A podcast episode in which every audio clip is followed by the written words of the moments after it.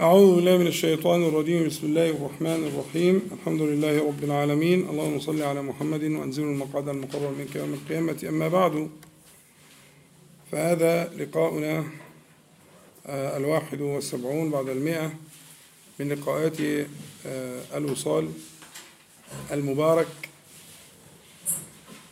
ونعود عودا حميدا إن شاء الله تعالى إلى ما كنا فيه قبل عروجنا على رحلتي الإسراء والمعراج كنا في مشاهد القيامة وليلة إن شاء الله تعالى عود كريم إلى مشاهد القيامة ولعلك قد حفظت عني خمس حيوات خمس حيوات بأربع مناقل. لعلك تذكره حد فاكر؟ كل من خلق الله عز وجل من بني آدم يحيا خمس حيوات. والخمس حيوات بينها أربع مناقل.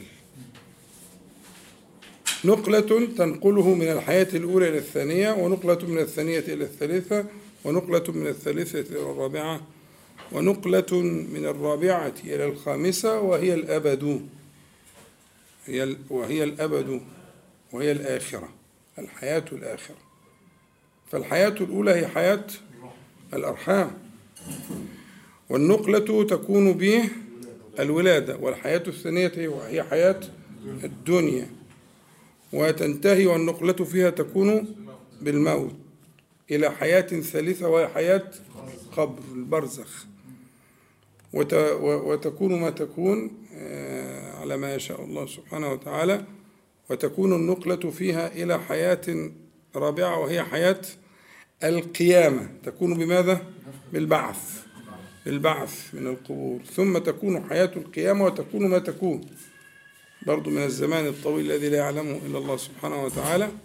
ثم إذا ما انتهت حياة القيامة تكون النقلة إلى الحياة الخامسة وهي حياة الآخرة.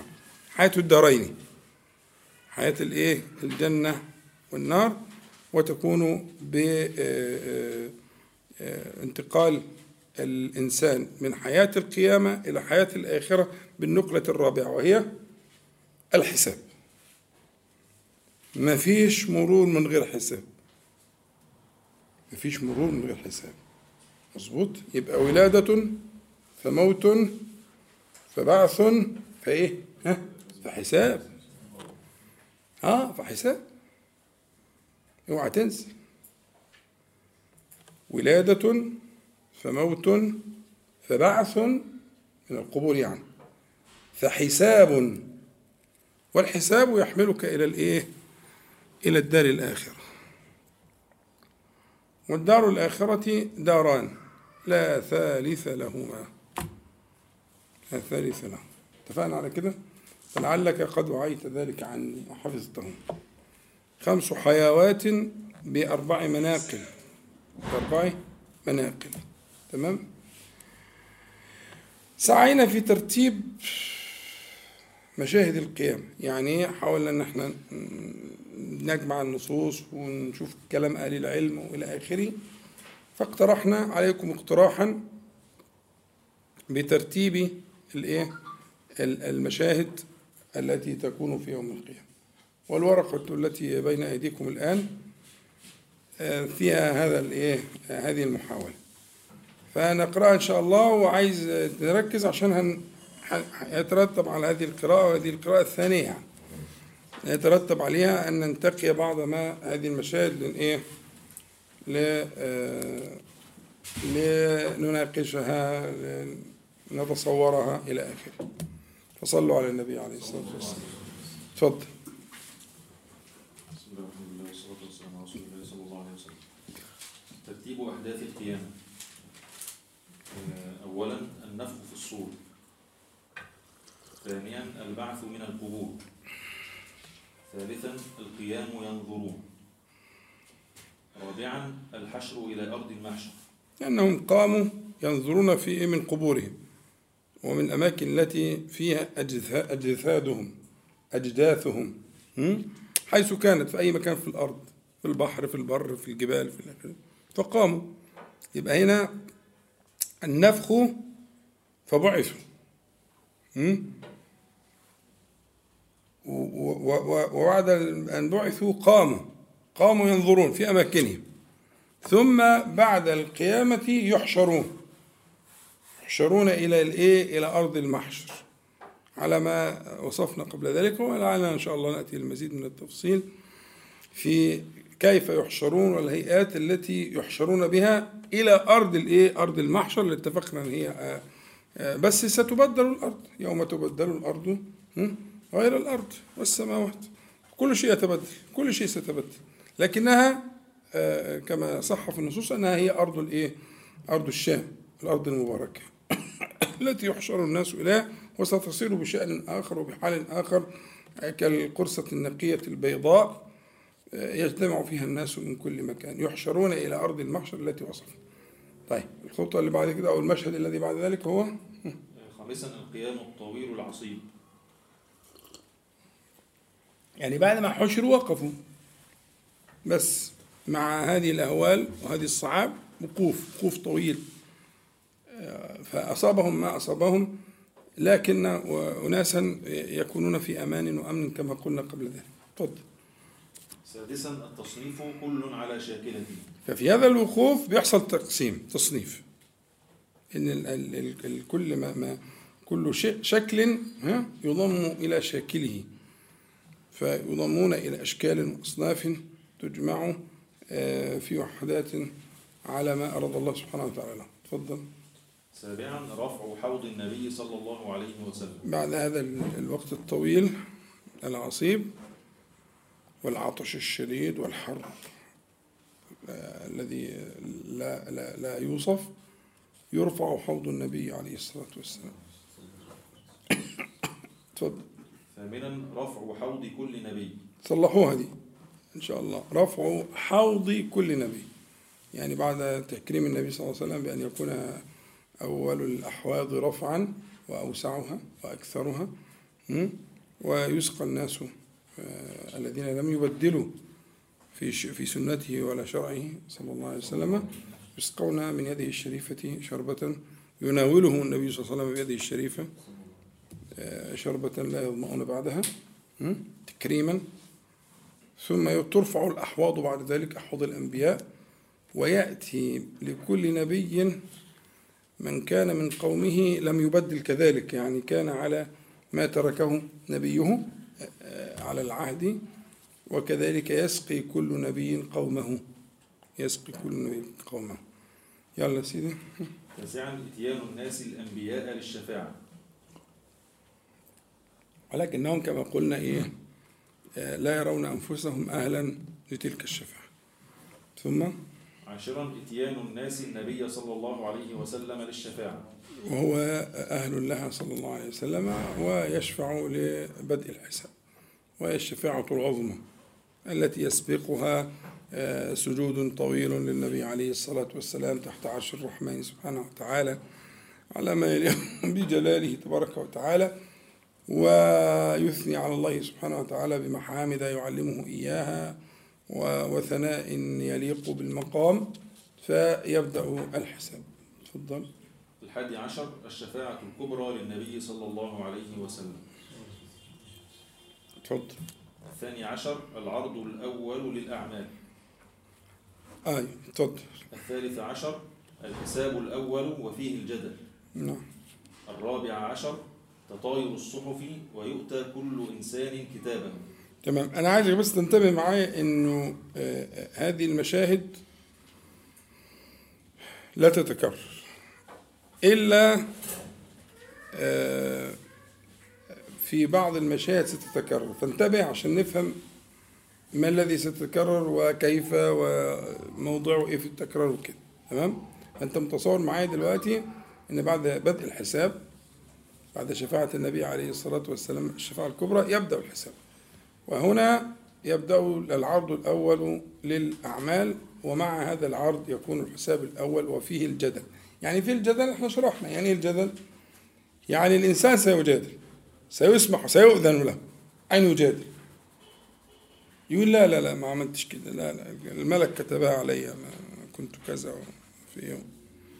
يعني يسمح له بالجدل لاستخراج ما فيه ولبيان العدل. وأنا عايز تنتبه لحاجة مهمة جدا إنه آه اليوم ده من أظهر أسماء الله تعالى وصفاته في آه ال- العدل.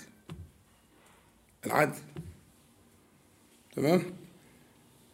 لأنه لأن كالقاعدة المعروفة أن العدل أساس الملك وملك الله تبارك وتعالى سيظهر للمصدقين وللمكذبين ولخلق الله جميعا.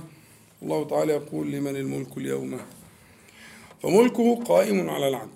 فالعدل هتشوف صور العدل. لو لو تتبعنا لو حاولنا نتتبع صور العدل في يوم القيامة أن يفسح حتى للمجرم ولل للم- للمجادل وللكذاب وأن تؤتى بكل حتى حسنات الكفار ستكون حاضرة.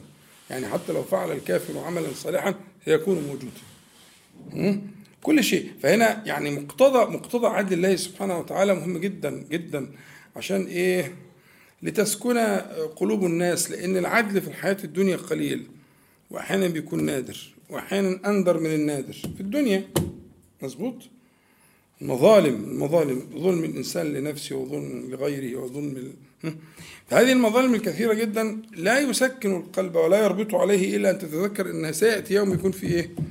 يكون في عدل مطلق. لا تشوبه شائبه عدل لا تشوبه شائبه وفي نفس الوقت يخليك تراعي نفسك. تنتبه أنه سيكون الأمر با- بالغا للغاية القصوى في العدل في الحساب. فإحنا مسألة الجدل دي مسموح بها في الحساب الأول. الجدل هيتكلم ويجادل ويكذب. ويلف ويدور ويخاف أو يخفى عليه شيء وهو يبقى خايف منه أو يستره الله تعالى. يعني فيه في جدل. الجدل ده مع الله تعالى مش حد ثاني. خلاص ما عادش ما فيش وسائط. كل واحد من خلق الله سيأتي الله تعالى فردا واحدا. ليس بينه وبينه إيه؟ ترجمان. بيكلمه. ربنا يكلمه سبحانه وتعالى. قد يكون محجوبا عنه لكن يكلمه. وقد يراه لكرامته ويكلمه. فيش واحد تقول لي ما فيش طالما مكلف يتكلم. اللي مش مكلف لا. اللي مات قبل التكليف ولا اللي كان فاقد العقل ولا أدوات التكليف. هؤلاء جعلهم الله سبحانه وتعالى آيات. لكن كل كل من كلفه الله سبحانه وتعالى؟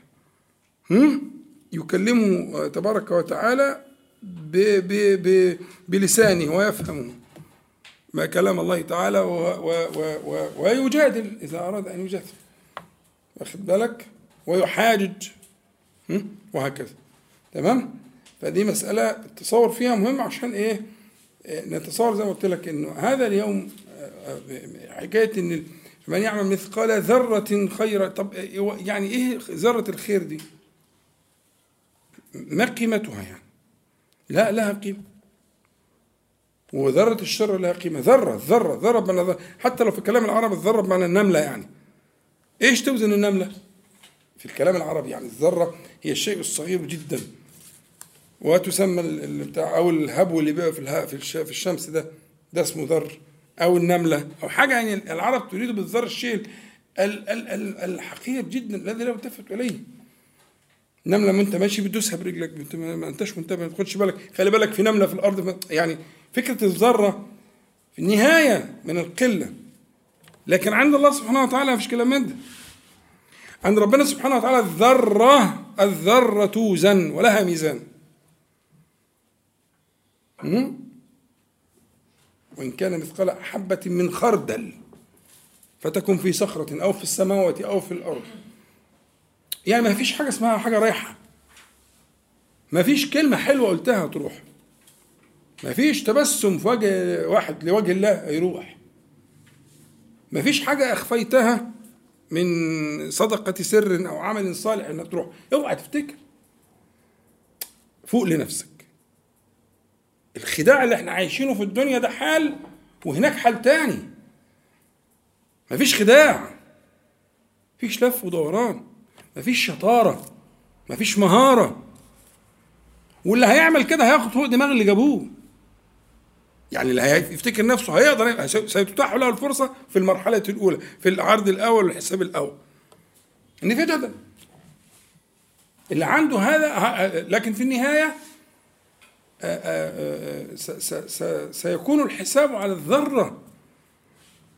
ف وكما صح عن كلام النبي صلى الله عليه وسلم لا تحقرن من المعروف شيء. شيء. ودي نكرة في سياق النهي. فتعم كل أنواع ما يمكن أن يكون من المعروف ولو كان تبسما. في أخيك. فلا تحقرن ربما ربما ترجح الكفة به. يعني لو ممكن يرجح الكفة حاجة ما خطرتش على بالك. والعكس صحيح. فأنا بس عايز أنا أستحضر قضية العدل والموازين الأشياء دي مش لا, لا تقال عبثا ولا هباء. كلمة الموازين وهذه الأشياء المقصود بها أن تستحضر حالة العدل المطلق. الذي لا ظلم اليوم لا ظلم فيه. لا نافية للجنس لا ظلم نافية للجنس يعني جنس الظلم مش موجود مش أجزاء وأبعاضه لا الجنس منفي. ينفي الله تعالى جنسا من الأجناس.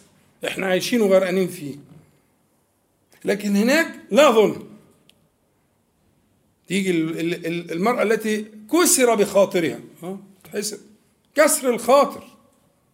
وفي المقابل جبر الخاطر. أي والله أقسم بالله. افهم. وأنت ما تعرفش جبر الخاطر ده يتحط في الكفة بميزان كام ولا قد إيه ولا يعمل إيه ولا يرجح إيه؟ ربما يكون عظيما جدا عند الله تعالى. إذا نظر في قلب العبد فرأى ما يحب. جبر خاطر أنت ما عملتش حاجة أصلا. ده أنت جبرت بخاطر واحد مكسور ولا واحدة مكسورة. فاهمين؟ فأنا بس عايز عايزك تعيش جو العدل. علشان تجد مستراحا لقلبك ها في موجات الظلم التي لا تنتهي. الحياة كلها كده مش دلوقتي العمر كله الدنيا كلها كده. الإنسان ظلوم ظلوم. ربنا سبحانه وتعالى وصفه بذلك إنه ظلوم. ظلوم. ظلوم ده صيغة مبالغة. فإحنا عايشين في إيه؟ ها؟ في موجات الظلم المتتابعة المتلاحقة. تمام؟ صلوا على حضرة النبي صلى الله عليه وسلم. فإن كان نحط عنوان عنوان ليوم القيامة فعنوان العدل. صدقوني. إذا كان طبعا المعاني كتير لكن إيه المعنى البارز القوي اللي يغلب ويوضع ها؟ عشان يتناسب مع الحالة الموجودة من كلام الله تعالى لمن الملك اليوم لا ظلم اليوم ها؟ ويتناسب مع فكرة أن موازين ضخمة تقام وأن الأعمال توضع في كفة الميزان. كل ده عشان تأكيد المعنى ده. فالدنيا قصيرة وحقيرة. ما لا, لا, لا تستحق أن تبكي عليه. فهناك ثم العدل وثم الموازين. خلاص؟ فنرجع تاني عشان عايزك تركز معايا في الإيه؟ الأشياء التي تتكرر في هذا اليوم. تفضل يا سيدي. الرابع عشر تطاير الصحف ويؤتى كل إنسان كتابا. الخامس عشر قراءة كل إنسان كتابا. السادس عشر نصب الموازين. السابع عشر الحساب الثاني. وفيه قطع المعذرة وإقامة الحجة والمناقشة. ولا يكون ذلك إلا لأهل العذاب. نعم ده الذي سألت عنه أمنا عائشة رضي الله عنها وأجابها النبي صلى الله عليه وسلم ليس ذاك يا عائشة. يعني إنما كما قال عليه الصلاة والسلام من نوقش الحساب عذب. هنا بقى بعد قطع المعاذير وإقامة الحجج زي مثلا الحجة بتاعت سورة فصلت إن هو يختم على فيه وتستنطق أعضاء. لإقامة الحجة فإذا ما أقيمت الحجج وانقطعت المعاذير ونوقش الحساب فهذا نسأل الله تعالى العافية نذير بعذابه وبعقابه لأنه لم يحظى بما حظي به أهل النجوى. لو قلنا أهل النجوى وناس عندهم ما عندهم زي حالتنا كده ملخبطين. لكن يجعل الله تعالى الواحد في كنفه في ستره. ويقرره بذنبه يقرره بذنبه يعني عنده يقرره بذنبه فعلت كذا يوم كذا وحتى, حتى يرى أنه قد هلك. ما هو يقر هنا لا يناقش لا يجادل. إحنا اتفقنا اللي بيجادل هذا تمهيد للمرحلة التي تأتي بعدها. لكن لا يجادل. فعلت كذا في يوم كذا فعلت كذا. فإيه؟ حتى يرى نفسه قد هلك. حتى اللي كان نسيه افتكره. حتى اللي غاب عنه حضر. وربه سبحانه وتعالى. وفي بعض الروايات أصل الحديث في البخاري. وفي بعض الروايات ينظر يمنة ويسرى فيطمئنه ربه سبحانه وتعالى. لا عليك إنك في كنفي في ستري لا يطلع عليك غيري. وفي الآخر آه، لأنه لم يكن آه، يحاجج ولا يجادل ولا يناقش ولا يناقش هو خلاص يعني إيه؟ فيقول الله تبارك وتعالى سترت عليك في الدنيا واليوم اغفر لك. وهذا إشارة إلى أنه لم يكن مجاهرا. إن المجاهر دي مسألة ثانية الذي كان لا يستحي أن يجاهر بالمعاصي وأن يبارز الله تعالى به. لكن الذي كان يقع في شيء ويستتر ويتوب ويستغفر ثم يرجع ثم يعود ثم وهكذا فهذا هؤلاء ليسوا كأهل الإيه؟ أهل المناجاة التي قلنا عنها اللي هي مسألة الحساب الثاني اللي في قطع المعاذير وإقامة الحجة. نسأل الله تعالى العافية. هذا تمهيد تمهيد للعقاب. لكن من يعني ستره الله سبحانه وتعالى وإن كان قرره بذنبه كما نص البخاري يقرره قرره آه بس قرره ليظهر له إيه؟ ها؟ رحمته وفضله وإنعامه وستره سبحانه وتعالى. لكن اللي هيتجادل ده وهيتناقش وهيناقش ويحتج ويحج وتقطع حجته حجته و وإلى آخره والمعاذير وكده ده والعياذ بالله يكون آه، يعني إيذانا بالعذاب. ثم يقع بعد ذلك القصاص الأول. القصاص الأول مهم جدا. وذكرناه وده برضه هيرجعني لقضية العنوان الرئيسي اللي اتفقنا عليه اللي هو الإيه؟ العدل. ما هو من مقتضيات العدل الإيه؟ القصاص. من مقتضيات العدل القصاص. فالقصاص الأول يكون بعد تلك المناقشة وقطع المعاذير وإقامة الحجج. فيأتي القصاص الأول حتى إن في هذا القصص يعني ده للمبالغة وإن كانوا ليسوا من المكلفين ليس ليست من المكلفين. أن الله عز وجل يقتص للجلحاء من القرناء يعني الشاة الجلحاء التي لا قرن لها ها من القرناء لما اعتدت عليه. وإن كانت ليست مكلفة لكن هذا تنبيه على غاية العدل. يقولوا العدل منتهاه. فاللي هيقتص للشاة مش هيقتص ليك. ده من باب أولى بالتنبيه على على أولوية القصاص. ده القصاص الأول التي يقتص فيه من الخلائق جميعا. برضو قضية الإيه؟ العدل. ونفي الظلم نفيا قاطعا. نفي لجنس المظالم والظلم ابدا. طب واحد يقول لي طب هو طب ربنا أذن بالظلم هنا ليه؟ لما هناك ما فيش ظلم. هو على كل شيء قدير. فرفع الظلم. ما فيش حاجة اسمها ظلم ما فيش جنس ظلم هناك. طب هنا في ظلم ليه؟ الذي خلق الموت والحياة ليبلوكم أيكم أحسن عملا. حتى أنت في اختبار أنت في ابتلاء.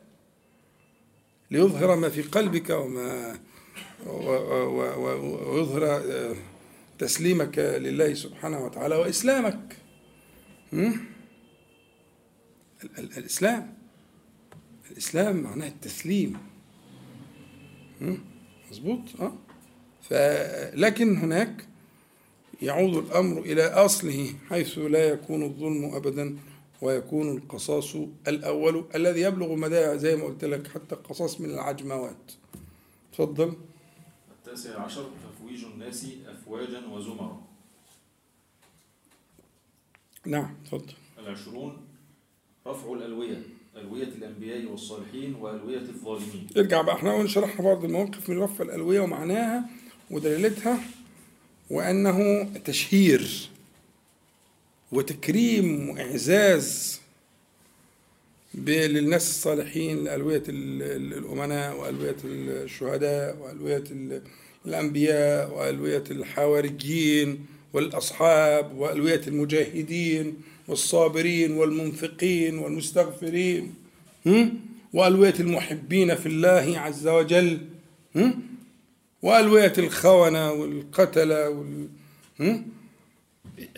يرفع لكل جماعة ولكل جمع من هؤلاء اللواء الذي يناسبه ويشهر به حتى يرى ويتجمعون كما حصل التفويج زي ما اتفقنا مع هذا التفويج لهم ألوية يعرفون بها. فيش خيار بقى هناك خلاص الخيار انتهى الخيار هنا. مش واحد مثلا يعرف ينتقل من لواء إلى لواء أو يهرب أو يظن أنه يتخفى أو كده هذا هذا لا يكون. ال- ال- ال- الدار ليست دار تكليف. إنما يكون فيها تحت هذا اللواء ولا حيلة له. يلا سيدي. الحادي والعشرون ضرب الظلمة وتمييز المنافقين. نعم. الثاني والعشرون نصب الصراط على ظهر جهنم. نعم. الثالث والعشرون مرور النبي صلى الله عليه وسلم. نعم. الرابع والعشرون والعشرون مرور أمته كل كل على قدر عمله ونوره. عليه الصلاة والسلام. الخامس والع- والعشرون سقوط أهل جهنم فيها. يعني في أثناء المرور على الصراط لأن الصراط منصوب على ظهر جهنم. تفضل السادس والعشرون اجتماع المؤمنين الناجين في عرصات الجنة. نعم. السابع والعشرون القصاص بين المؤمنين لنفي الغل وهو القصاص الثاني. نعم. الثامن والعشرون دخول النبي صلى الله عليه وسلم الجنة ثم فقراء المهاجرين ثم فقراء الأنصار ثم فقراء الأمة. تنبيه الغنى غنى القلب نصا والأغنياء متفاوتون في ذلك. والفقر فقر القلب لزوما والفقراء في ذلك متفاوتون. طيب صلوا على النبي عليه الصلاة والسلام. الفكرة إيه؟ الفكرة إنه إيه لما قلنا هنرجع تاني لل- لل- للمشاهد اللي فاتت بس عشان تنبيه على دي عشان المرة اللي فاتت كان في بعض الاستفسار على مسألة إيه؟ تقدم الفقراء على الأغنياء بخمسمائة عام ووقوف الأغنياء على الحديث اللي أجملته هقوله إن شاء الله بالتفصيل دلوقتي اللي هم في عرصات آه، الجنة أو في القنطرة بين الجنة والنار أيا كان كل تعبيرات صحيحة? طب ليه؟ ليه دول يخشوا.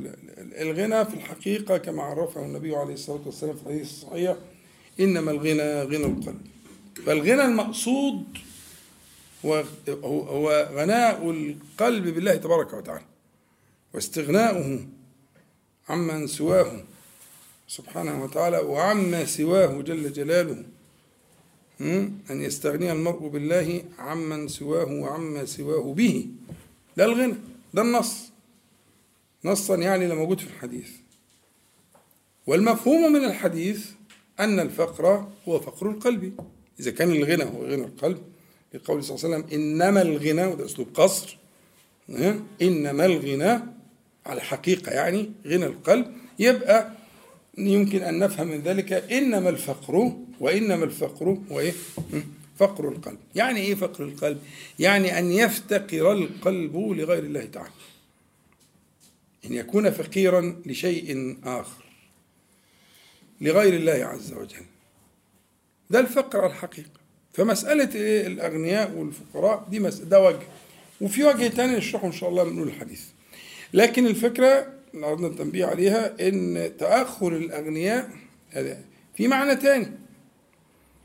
اللي هو اقرأ اللي بعدها صح ثم بعد السؤالين ثم بعد السؤالين عن المال دخول الأغنياء الجنة اللي هو من أين اكتسبه وفيما أنفق. دول السؤالين عن المال. مم؟ يدخل الأغنياء الجنة مم؟ ويتنبه إلى أن تأخر دخ- تأخر الدخول لا يعني تدني الرتبة. فربما يتأخر في الدخول من هو أعلى رتبة ممن سبقه والحاكم في ذلك التقوى. إن أكرمكم عند الله أتقاكم. فاهمين؟ فكرة فكرة قريبة. ولله المثل الأعلى. أنت مثلا تكون رايح مطار أو رايح آه، تركب قطار أو رايح تركب آه، حاجة زي كده. ففي ناس كل واحد داخل معاه شيل معاه أحمال. أنتوا معايا؟ أكيد معايا يعني؟ طيب. كل واحد معاه أحمال. فاللي اللي بيوزن وبيعدي الناس عشان ينجز بيقول يا إخوانا اللي, اللي معاه حاجة خفيفة ما تزيدش على كذا يجي على جنب. يعني اللي معاه في حدود 30 كيلو يجي على جنب. اللي أكتر من كده يجوا الناحية دي. تمام؟ ويروح مخلص الناس اللي معاه إيه؟ اللي شايل له بتاع معاه نص كيلو اللي معاه كيلو معاه 2 كيلو بيعدي كده لغاية 30 كيلو بيعديه. تمام؟ لكن الجماعة اللي معاهم شيل تقيلة بيستنوا. مظبوط؟ وبعدين يوزن بقى لدول فدول بيخشوا قبل دول. فهي فكرة تأخير ال- ال- الأغنياء مش فكرة آه، عقوبة ليست عقوبة. ولكنهم يطول حسابهم. ليه؟ ما هو اللي اداله كتير هيسأله كتير. مش كده ولا إيه؟ طب واللي اداله قليل؟ هيسأله قليل هيسأله في إيه؟ ما هو زي ما المثل البلدي بيقول لك إيه؟ يا جحا عد غنمك واحدة قايمة وواحدة نايمة. خلصت المسألة. كانوا ثلاثة بيعملوا الثالثه عم تفهموا عدي ما هو كل دول معديين اصل إحنا كده. حصل جاوزوا الايه ها؟ الصراط. خلاص مفيش جهنم بقى انتهت. مفيش عذاب. امال الحكاية إيه؟ الحكاية إشارة إلى المستكثرين من الدنيا. فانتبهوا. إنما تستكثرون من الها السؤال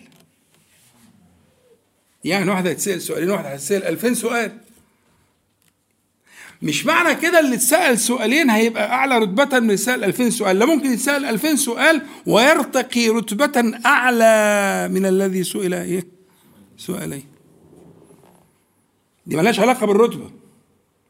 لكن لها علاقة بالتنبيه على الحمل. اللي ربنا يوسع عليه في الدنيا ده حمل. إن أحسن سبق. كأبي بكر. هو في حد يسبق يسبق أبا بكر؟ طيب ما هو كان من أثرياء أثرياء المسلمين. حتى النبي صلى الله عليه وسلم يقول ما نفعني مال ما نفعني مال أبي بكر؟ وكان يقضي في مال أبي بكر كما يقضي في مال نفسه. صح عن النبي عليه الصلاة والسلام. واخدين بالك الصحابة كانوا شايفين كده. كان يقضي في مال أبي بكر كما يقضي في مال نفسه. مفيش حتى أي قيود. وأول المؤمنين دخولا الجنة بعد النبي صلى الله عليه وسلم هو أبو بكر. ومش كده وبس. تتنازعه الأبواب. كل باب عايز يتشرف. لأنه له في كل باب إيه؟ سهم. له في كل باب سهم. فكل باب عايز يتشرف بدخول أبي بكر. وهو ليس من الفقراء. فهمت الفكرة؟ عشان بس أصل المفهوم ده أحيانا بيعمل لبس وأنا إن شاء الله كان في حصل يعني مناقشة قبل كده وموضوع نرحله ممكن إن شاء الله لأن له تعلق بهذه المسألة اللي هي مسألة هل التنعم في الدنيا ينقص الأجر في الآخرة؟ كنتوا طرحتوا أنتوا المسألة وبعضكم طرح المسألة دي معايا يعني. ها؟ مسألة مهمة جدا. بس عايزة تفصيل. وعايزة أدلة وعايزة بيان. لكن أنت خدتها في الجملة هنا كده. إنه ممكن واحد متنعم ويسبق الناس كلها. بس ه... لأن الشيلة بتاعته تقيلة عنده وزن مثلا 2000 كيلو فبتاع ال 20 كيلو عدى. ما هو كله من أهل الجنة بنبه عليك عشان ما تروحش ما تروحش بعيد عني ها؟ فبتاع ال 20 كيلو ده عدى خلاص. ما هو معهوش حاجة أصلا. ها؟ شايل له بتاع كده في إيده وخلصت المسألة. لكن صاحبنا اللي جاي وراه تريلا ده تعالى بقى نتفاهم. أنت عملت إيه وسويت إيه من أين اكتسبت وفيما أنفقته إلى آخره. وممكن بعد كده يرقى. فوق اللي سبقوا دخلوه. بالزمان يعني سبقوه زمانا وليس السبق رتبة إنما السبق سبق زمان. للتنبيه على من خف حمله أنه هيتراضى. يبقى اللي خف حمله هيتراضى مش هيركن. والتنبيه على الذي ثقلت أحماله في الدنيا إنه إذا أحسن لعله أن يرتقي المراقي العليا. واخدين بالكم يا شباب؟ صلوا على حضرة النبي عليه الصلاة والسلام. طيب حد كده لاحظ معايا إيه اللي اتكرر في المشاهد؟ إحنا طبعا المشاهد زي ما أنتم شايفين كل مشهد له حاله يعني. بس أنا عايز أبدأ معاكم بالمشاهد التي تكررت. العرض الأول والعرض الثاني. والحساب الأول والحساب الثاني والقصاص الأول. والقصص الثاني تمام. هم ثلاثة برضو هنرجع لقضية إيه عنوان اليوم؟ العدل. طب إيه الحاجة للتكرار؟ يعني يكون في عرض أول وعرض ثاني ويكون في حساب أول وحساب ثاني ويكون في قصاص أول. القصاص الثاني ده اللي هو كان بيتكلم عليه دلوقتي. اللي هو من الحكمة بعد ما يتجاوزون تلك القنطرة واللي هي بين الجنة والنار. يعني جاوزوا الصراط ووقفوا في عرصات الجنة أنه يقتص. لكن هذا القصاص القصاص الثاني ده يهمني جدا. اللي كان في الحديث اللي قلت لكم عليه اللي هو الحديث ده في البخاري إذا خلص المؤمنون من النار حبسوا بقنطرة بين الجنة والنار فيتقاضون مظالم كانت بينهم في الدنيا حتى إذا نقوا وهذبوا أذن لهم. أذن لهم بدخول الجنة. فهو الذي نفس نفس محمد بيده لأحدهم بمسكنه في الجنة أدل منه بمسكن كان له في الدنيا. فالقصاص الثاني ده بقى ركز معايا فيه. يا رب يجعلنا من اهله يا رب العالمين. اللي هم دول خلاص جوزوا القنطرة وقاعدين. ترتيبهم في, الدخول اتفقنا عليه اللي هو من الأول؟ الاخف لكن في أثناء الوقوف ده في قصاص تاني. بس القصاص لا يكون من عاقبته النار. إنما تكون من عاقبته الرتب في الجنة. كله من أهل الجنة. والحديث في البخاري حديث أبي سعيد الخدري رضي الله عنه. إذا خلص المؤمنون من النار يعني من مجاوزة الجسر عليها اللي هو الصراط. حبسوا على قنطرة بين الجنة والنار. اللي إحنا قلناها على صوت الجنة حبسوا. حبسوا عشان إيه؟ فيتقاضون مظالم كانت بينهم في الدنيا. حتى يدخلوا الجنة أنقياء. ونزعنا ما في صدورهم من غل. ما فيش لا يدخل الجنة من في قلبه آه، آه، آه، شيء يكرهه الله تبارك وتعالى. فلا بد من تصفية الحقوق هنا بالقصاص أن يؤخذ من هذا ذاك لكن ليس فيه الذي إيه؟ ليس فيه المفلس المفلس في القصاص اللي فات. عارفين حديث المفلس؟ لما قال النبي عليه الصلاة والسلام أتدرون من المفلس؟ فقالوا المفلس من لا درهم له ولا دينار. قال المفلس من أمتي من يأتي يوم القيامة بصلاة وزكاة وصيام إلى آخر المقال. مع اختلاف في الروايات مش عايزين نخش لأن فيها كلام الحج ينفع ولا الصيام ما ينفعش بس مش مشكلة مش موضوعنا دلوقتي. لكن في النهاية يأتي بأعمال الإسلام. يأتي وقد ضرب هذا وشتم هذا وأكل مال هذا ها؟ فيأخذ هذا من حسناته وهذا من حسناته. خلي بالك من اللي جاية دي. فإذا فنيت حسناته ده ما ينفعش في القصص الثاني القصص الثاني اللي تفنى حسناته. ما كانش عدى من الناحية الثانية فإذا فنيت حسناته طرح عليه من سيئاتهم. ثم طرح في النار. والعياذ بالله أعاذنا الله إياكم فاهمين؟ هي الفكرة القصاص الأول ده ده اللي ممكن يكون فيه عاقبة النار والعياذ بالله. لكن القصاص الثاني من جاوز فإنه إيه؟ يكون للتنقية لتنقية القلوب لتصلح لجوار الرحمن سبحانه وتعالى في دار القرار. هي دار السلام. السلام معناه إيه؟ يعني السلامة. مش قلنا الكلام ده؟ السلام اسم الله السلام. اللهم أنت السلام ومنك السلام. ذات وفعل. فهي دار السلام ليه؟ ها. لسلامة من فيها. سلامتهم من إيه يا عمرو؟ من غل من حسد من حقد من طمع من غرور من طول أمل. من البلاء اللي إحنا فيه ده. فإنما الله عز وجل ينقيهم بالمراحل المتتالية دي حتى يأتون على أبواب الجنة. برضه لازم يكون في إيه؟ زي اللي هي إيه؟ بنروح لما نروح ربنا يكتبنا يكتبها لنا ولكم يا رب. لما بنروح مكة بنغتسل. يسن لنا الاغتسال. حتى داخل على الحرم وداخل على الكعبة المشرفة. ما تخشش كده. هو يجوز بس مش لائق. مش لائق إنك أنت تخش بعرقك وعبلك وقرفك و... فأنت تغتسل وتتطيب إذا كنتش محرم يعني وتعمل وتسوي كده وتروح الحرم ها على أجمل صورة وأحلى حاجة ها. بالظبط هو نفس الكلام نفس الفكرة. هم؟ نفس الفكرة. واخدين بالكم؟ فإنما يكون هذا على أبواب الجنة إعدادا لشرف جوار الله عز وجل في داره في دار السلام. إنما يكون ذلك كذلك تمام؟ فإحنا الحديث ده لو في البخاري ومن رواية أبي سعيد رضي الله عنه يشرح إنه يحبسون فيتقاضون مظالم كانت بينهم في الدنيا. برضو على قاعدة كمال العدل وقاعدة يعني أن يعدهم الله سبحانه وتعالى وأن يطهرهم لجواره في جنته.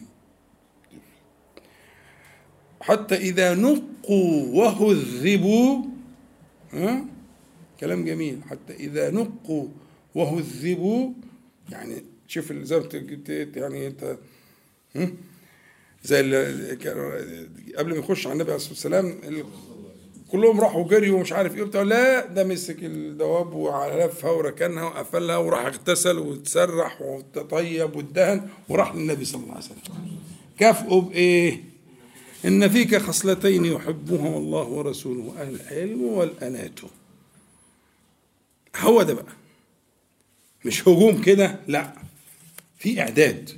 هي في قوله صلى الله عليه وسلم حتى إذا نقوا وهذبوا عشان داخلين على الملك جل جلاله. لقاء المرتقب. هو ده الذي ينبغي أن تنعقد عليه هممنا. والله لو أنت عايز تسرح بحاجة قبل ما تنام كل ليلة كده علق همتك بهذا اللقاء. علق همتك بكلمة النبي عليه الصلاة والسلام حتى إذا نقوا وهذبوا وخلي بالك إن هي مبنية لما لم يسمى فاعله صح؟ مش أنتوا بتوع عربي؟ مظبوط؟ يعني كأن اللي بيعدهم زي ما بيعدوا العروس كده فاهمين؟ كأنه يعد يجهز ينقى يعني ينقيه غيره يهذبه غيره زي ما تكون العروس كده بتجهز لليلاتها حتى إذا نقوا وهذبوا نقاهم الله عز وجل وهذبهم. ليه؟ لشرف لقائه لشرف دخول داره دار كرامته دار السلام.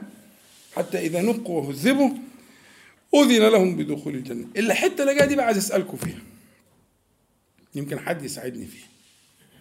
يقول فوالذي نفسي بيده. النبي عليه الصلاة والسلام يقول نفس محمد بيده أو نفسي بيده النبي يقسم غير مستقسم هو صادق. طب يقسم ليه؟ عشان بيان جلال ما سيأتي بعد القسم وأهميته مش للت... مش ل... لنفي الكذب أو احتمال الكذب حاشاه صلى الله عليه وسلم. إنما يقول والذي نفس محمد بيده علشان إيه بقى؟ ده قسم. علشان بيان جلال ما سيأتي. مش قضية تصديق. تصديق إيه؟ دي قضية انتبه لما سيأتي لخطره فإنه يقسم لك لبيان خطره. يبقى اللي جاي ده خطير قوي. أنت بقى تشرح لي اللي جاي ده. ماشي يا أحمد؟ اشرح لي اللي جاي ده. يقول فوالذي نفس محمد بيده لا أحدهم بمسكنه من الجنة أدل منه بمسكنه كان له في الدنيا. يعني بمعنى انت ممكن تغلط في بيتكم اوعى تقول آه تحرجني. تبقى مشكلة. يا مرشد. ممكن تغلط في بيتكم؟ مش وارد. ولا في حد عنده ده وارد؟ اهو ده معنى كلام النبي صلى الله عليه وسلم. لا هو أدل. يعني أكثر تعرفا عليه. أكثر تعرفا عليه. من مسكنه في الدنيا. طب ليه؟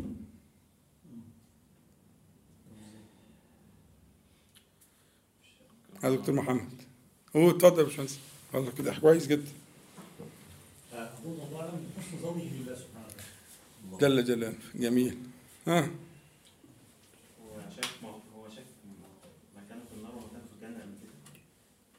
أنت بتسألني ولا بتجاوب؟ لا مش مش طريقه اجابه دي جاوب كده جاوب انت إزاي بيبقى- يعني إيه خلطها ببعض؟ ما كانش يبقى كانت سؤال ما كانش إيه. ها قول. هو شاف مكانه من كده؟ فين؟ فين؟ أيوه. ده مرتين في اليوم. البني آدم في حياته في في البرزخ يعرض عليه مكانه من الجنة والعياذ بالله والنار بالغداة والعشي كل يوم. ولذلك أهل الجنة يستعجلون بالحساب وبالقيامة. قد صح أنه في البرزخ أن الإنسان يعرض عليه مكانه من الجنة من أهل الإيمان بالغداة والعشي. زي كده إيه صلاة الصبح وصلاة العصر كده. مرة الصبح ومرة العصر. في أول النهار وفي آخر النهار. فأهل القبور يعرض عليهم. وهم في قبورهم. فكم مرة بقى شاف مكانه؟ ده انت اخرك في الدنيا. شفت مكانك في البيت في بيتكم يعني في الدنيا. شفته إيه 30 سنة 40 سنة 20 سنة. لكن ده شافها كم سنة؟ ما لا يحصى من المرات. وزاد الشوق والتطلع والرجاء. فالنبي صلى الله عليه وسلم بيقسم بيقسم غير مستقسم صلى الله عليه وسلم. ليه؟ لبيان أهمية المسألة دي. إن المؤمن مش هيحتاج دليل. هو عارف مسكنه عارفه لأن عارف تفاصيله وعارف دواخله وعارف ظواهره. وقد بشره الله سبحانه وتعالى في قبره كما تعلمون. وده يبين لنا أهمية الإيه؟ الحياة البرزخية. لأنه لما تكرر العرض في الحياة البرزخية بان لنا خطر هذه المسألة. طيب يعني إحنا أرجو أن تحفظ مواضع العرض المتكرر المتكرر والحساب المتكرر والقصاص المتكرر. يا ريت ما تنساش الثلاث حاجات دول. عرض تكرر مرتين وحساب تكرر مرتين وقصاص تكرر مرتين. إحنا ذكرنا جزء من القصاص اللي هو في عند عرصات الجنة. وإن كان إن شاء الله ربنا يكرمنا بإذن الله ونقدر إيه نعمل مجلس المجلس القادم يكون لتفاصيل القصاص تفاصيل القصاص تهمني جدا واهتمت بها النصوص الشرعية سواء من القرآن أو السنة اهتماما بالغا وكبيرا. إن شاء الله لعل المرة الجاية بإذن الله إن كان في عمر وأجل يعني إن شاء الله نبدأ في الكلام عن منازل القصاص. مشاهد القصاص في يوم القيامة. مشهدا مشهدا. وإن شاء الله بعدها المشاهد الأخرى يعني سنستوفي. يعني في مشاهد مهمة جدا كمشهد القصاص زي مشاهد مثلا الغبن ها و و و و فهو يوم التغابن. مشاهد الغبن واليوم هو يوم القصاص إلى آخر يوم العدل يعني. تمام؟ فإن شاء الله آه، يكون ذلك في آه، المجالس القادمة بإذن الله. طيب آه، الوقت كده خلاص. بسم الله الرحمن الرحيم. الحمد لله. اللهم صل على محمد وانزل المقام المقرب منك يوم القيامة. هو في أسئلة وفي خاطرة كده كانت خطرت عليا. آه كنت حكيتها المرة اللي فاتت فقلنا نأجلها المرة دي. ف تبدأوا بأيهما؟ بالخاطرة ولا بالأسئلة؟ بس ماشي ماشي. بسم الله الرحمن الرحيم. هي الفكرة إن أنا إيه كأني أخاطب نفسي يعني وأقول لنفسي احذر من طول غفلة قلبك عما يتحرك به لسانك في الصلاة. الجملة دي فيها مع إقرار بأنه لا بد من غفلة. لكن مجاهدة المصلي أن يحذر من طول الغفلة. ألا تطول غفلته. فكلما انتبه كلما أفاق الله عز وجل قلبه يرجع إلى ما ينطق به لسانه. ال- ال- الصلاة وهي عماد هذا الدين وستبقى إلى يوم القيامة. الصلاة عماد الدين. والعماد زي عماد الإيه؟ عماد الخيمة كده. اللي هو العمود الرئيس الذي تقوم عليه الخيمة. حتى لو الأوتاد قوية ومربوطة وإلى آخره لكن لو سقط العماد سقطت الخيمة. ولو كانت الآية العرى موثقة. لو كانت العرى العرى عارفين العرى؟ لو كانت العرى موثقة ومربوطة والأوتاد مربوطة لكن عماد ال- البناء سقط سقط كل شيء. فالصلاة هي هي العماد.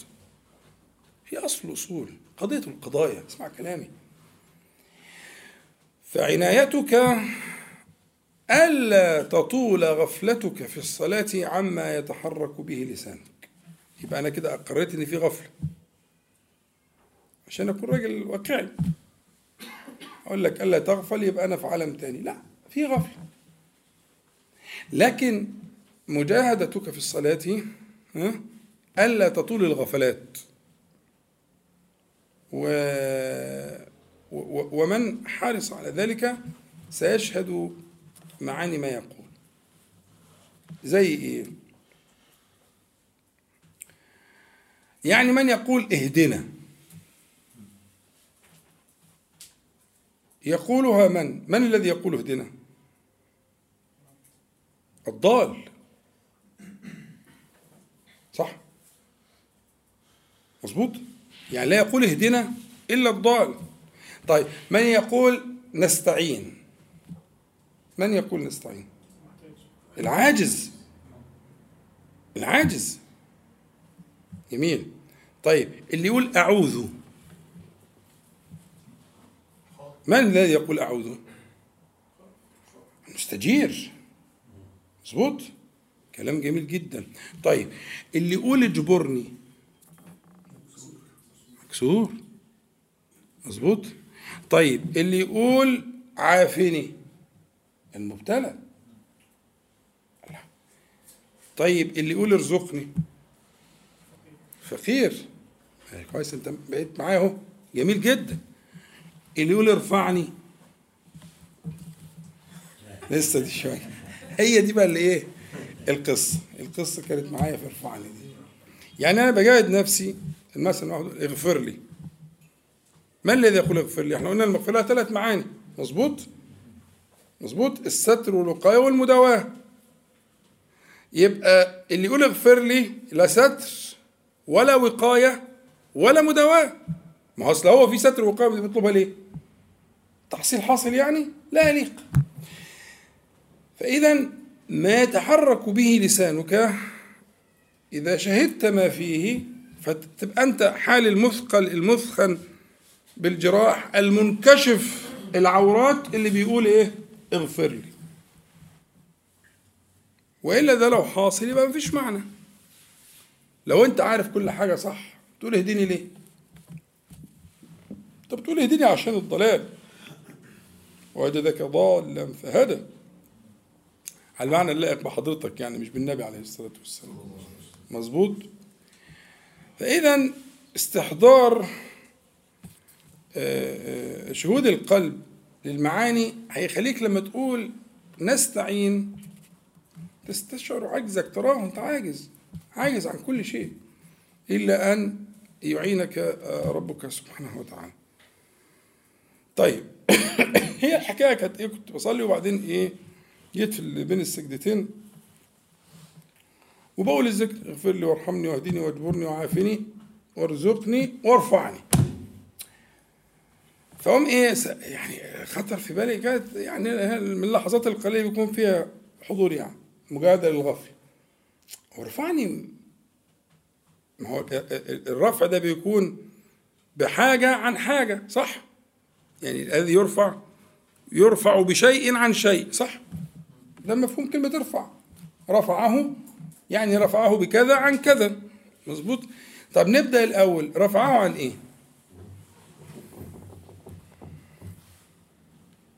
رأيكم؟ عايزين نحضركم معانا يعني. بلاش. أنت لما بتقولها بيخطر في بالك إيه؟ آه بال... ورفعنا لك ذكرك مش كده؟ لا ده انت كده إيه عديت الناحية الثانية لا أنا عايز حاجة تلاقي تليق بينا إحنا. عن الوقوع في الزلات عايز حاجة تليق بينا مش ترفع درجتي في الجنة وترفع أنت كده خلاص انت؟ لا بتكلم على زي حالاتي أنا يفكر في ارفعني يعني. ارفعني عن إيه؟ طيب لفينا نعم؟ يرفعوا إيه يعني إيه؟ على على اختلاف في مرجع الضمير. ممكن ده اللي بيرفع وده اللي بيرفع. مقصودك إيه بقى؟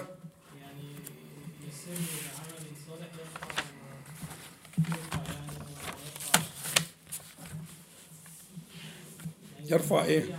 تقول يرفعني مش يرفع عملي مش يرفع صحائفي. أنت في الدعاء بتقول ارفعني مش كده؟ ولا إيه؟ الحقيقة أنا إيه حسيت إنه ذهبت إلى إيه؟ إلى سورة الأعراف.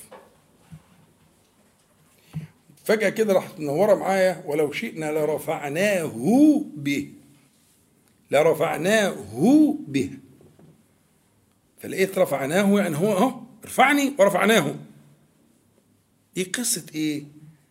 قصة الذي آتيناه آياتنا فانسلخ منها. فأتبعه الشيطان فكان من الغاوين.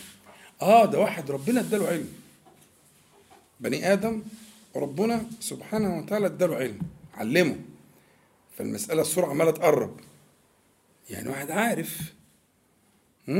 ولكنه انسلخ من تلك الآيات من هذا العلم من هذا النور.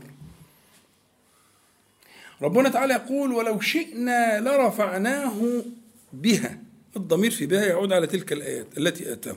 يعني آتاه نورا آتاه وحيا؟ فانسلخ كلمة انسلخ لها تصوير معين. طبعا فيش وقت إن إحنا نشرح الآية. إن شاء الله نشرح بالتفصيل يعني. بس الفكرة واخد بالك عارفين السلخ من الجلد يعني. يعني كأنها كانت له كجلده فانسلخ منها. ها؟ يعني اتعلم يعني وفهم وعرف. وعرف أنه لا إله إلا الله ودله الله سبحانه وتعالى عليه على أسمائه وصفاته فانسلخ منها فأتبعه الشيطان فكان من. ولو شئنا لرفعناه بها لكن لم يشأ الله تعالى أن يرفعه هو أن يرفع هذا المسكين بتلك الآيات.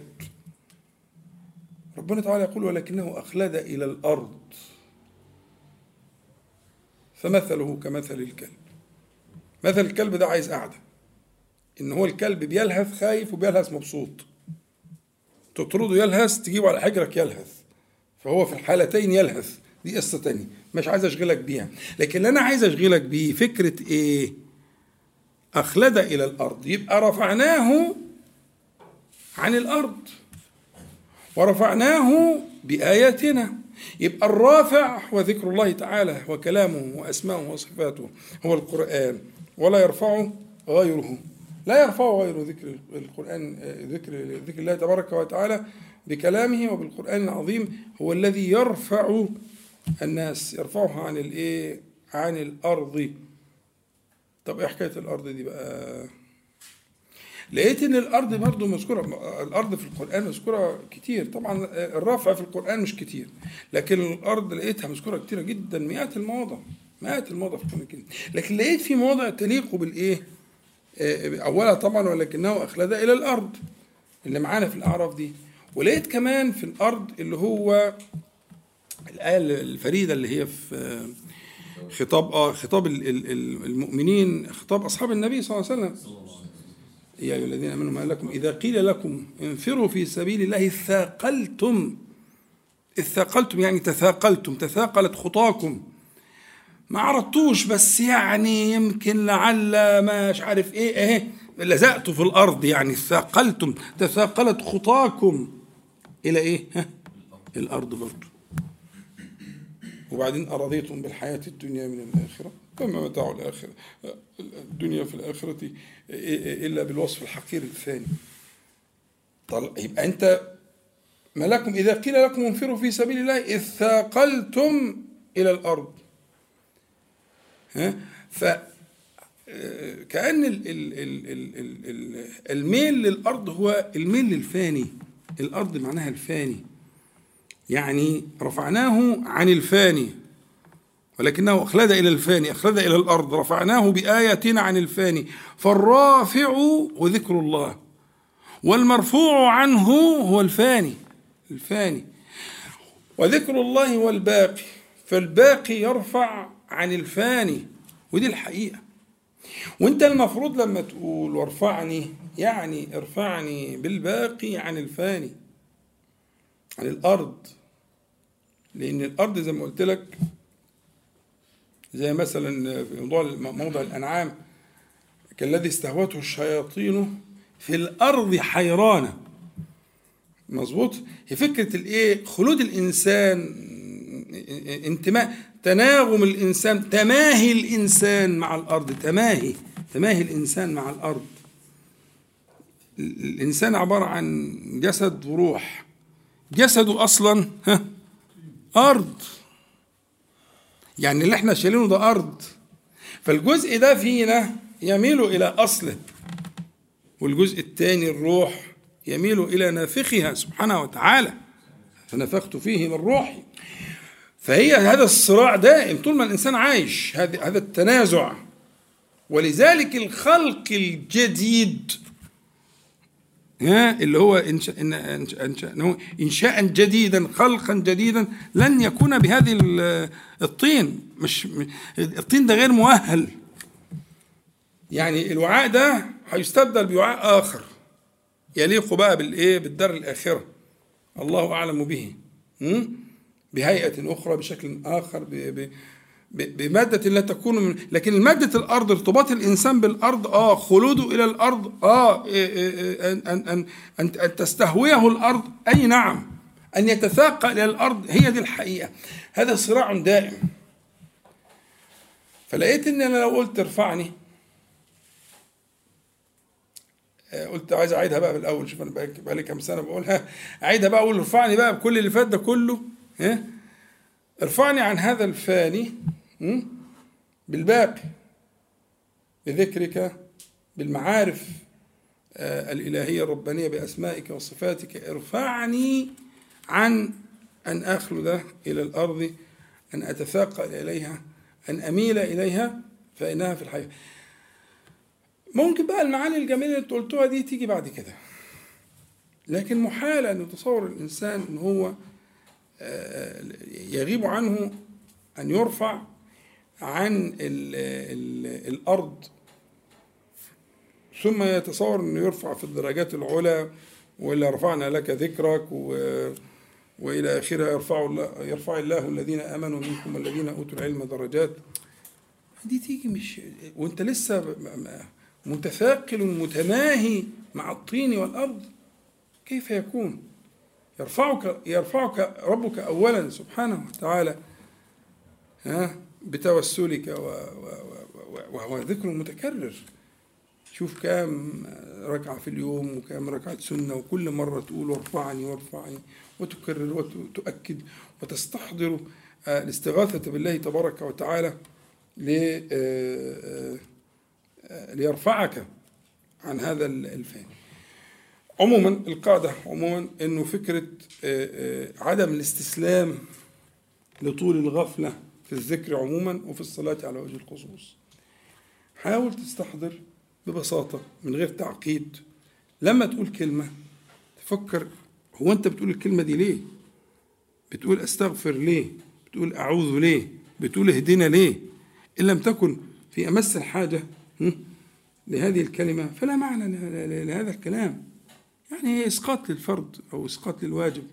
لكن الحقيقة إنه آه، مجاهدة الغفلات التي تكون في مواضع الذكر وأهمها الصلاة واليها في الرتبة أذكار ال- ال- ال- اليوم والليله عمل اليوم والليله للنبي عليه الصلاة والسلام ظهر الصلوات وأطراف النهار إلى آخره. رجع نفسك. رجع نفسك حتى لا يغيب عنك أن تشهد ما تقول حتى لا تكون يعني ما تفهمنيش غلط يعني شاهد زور. تشهد ما تقول. اهدنا يعني أنت ضال. اجبرني يعني أنت مكسور. وإلا لازمتها إيه؟ طب حد يقول لي لازمتها إيه؟ إذا ما كانش مستحضر إنه مكسور بيقول اجبرني ليه؟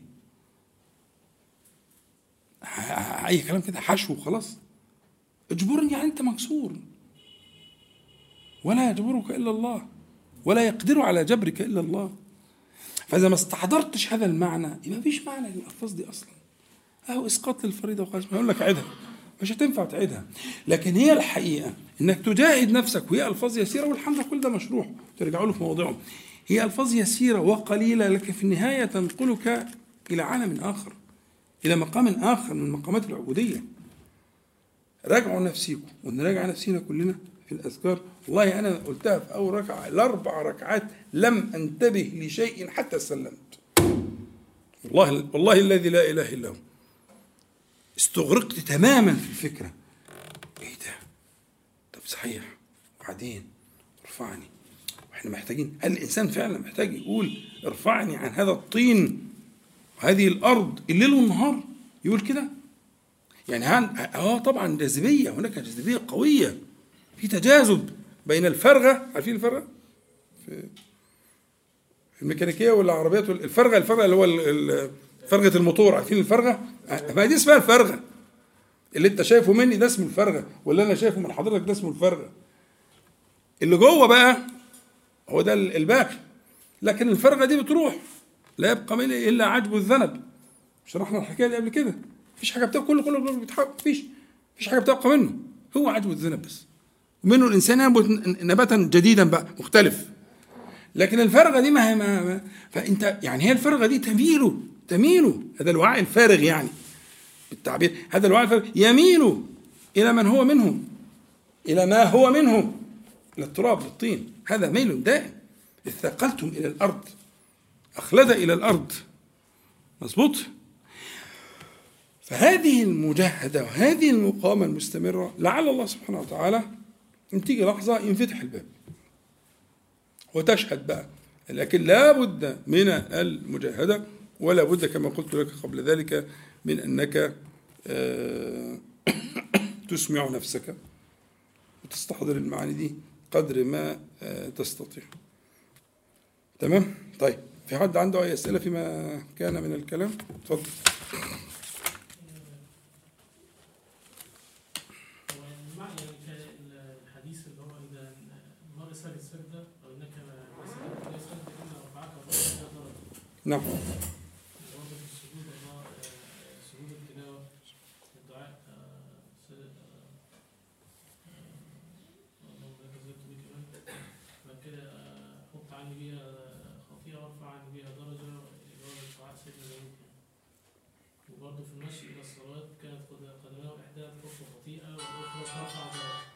ما أنا وفرت عليك وجبت لك الآية بتاع سوره المجادله ف- يعني قصدي الرفع ده كله محمول على الدرجات فهل ده لازم يبقى الواحد يعني ما عندوش آه، واحد ما واحد في الطين وهيفكر في الدرجات؟ لا يعني ممكن فهو في الطين هو لما عايز- يا ابني يا حبيبي ما أنا قلت لك أنا قلت لك أنا يرفع الله ورفعنا لك ذكرك. يرفع الله الذين آمنوا منكم والذين أوتوا العلم. أنا قلت لك كده. بس ان ان أن تبتغي هذا الرفع وأنت لسه عايش في الطين. وأنت قلبك كله طين. البعيد يعني ربنا يحفظك. يعني منين ما هو حتى لو في الطين واترفع عنه درجة يبقى الطين؟ رفع منه إزاي بس؟ كيف يكون؟ لا يرفع إلا من نقاه الله سبحانه وتعالى اخذ بيده. وجافاه عن الطين جافاه عن الأرض. إزاي يرتفع؟ ده الصحابة الكرام اللي هم أشرف خلق الله بعد الأنبياء والمرسلين. خطبوا هذا الخطاب العنيف الشديد. ولا اعلموا خطابا آه، أشد منه إلا خطاب الاستبدال في القرآن الكريم. مفيش أشد منه خطاب المائدة طب هو يعني يحمل عليه حديث السجود يعني انك ما يعني إذا كنت إذا كنت إذا رفعك الله تعالى من من من من الارتباط بالفاني بالطين من الخلود إلى الأرض من التماهي معها آه خلاص أنت بدأت الطريق طريق رفعة الدرجات. لكن كيف يرتفع الدرجات من هو قلبه مفعم بالطين بال بالفاني بالدرجات الدنيا بالمنافسة عليها بالمش عارف إيه؟ أنا بكلمك على حال أغلب الناس اللي بتصلي. أنت عايز تذهب إلى مقام آخر. بكلمك عن أغلب الحاضرين الكرام واللي سامعيني دلوقتي حالهم في الصلاة كذلك. هو بس الله أكبر ويجيب القصة من أولها لآخرها. امبارح والنهاردة وراح وعمل وجي ولا أنا بس اللي كده. لا ما تتكسفوش يعني. لو أنتم مثلا قاعد مع آه، طبقة من الأولياء والصحابة قولوا لي أنا مش فاهم يعني. الناس كلها كده. انت بقى عايز تت- تت- تتناسى ده كله وتقول ارفع الدرجات ارفع الدرجات زي وانت أصلا لم تنتبه لما لما تقول. انت بتقول اهدني ولا تستشعر الضلال. بتقول استعين ولا تس- تستشعر العجز. انت ما حصلتش. لا. واحد بالشكل ده وتقول لي ارفعوا درجات. درجات إيه يا عم الحاج؟ انت أصلا مش منتبه اللي انت بتقوله.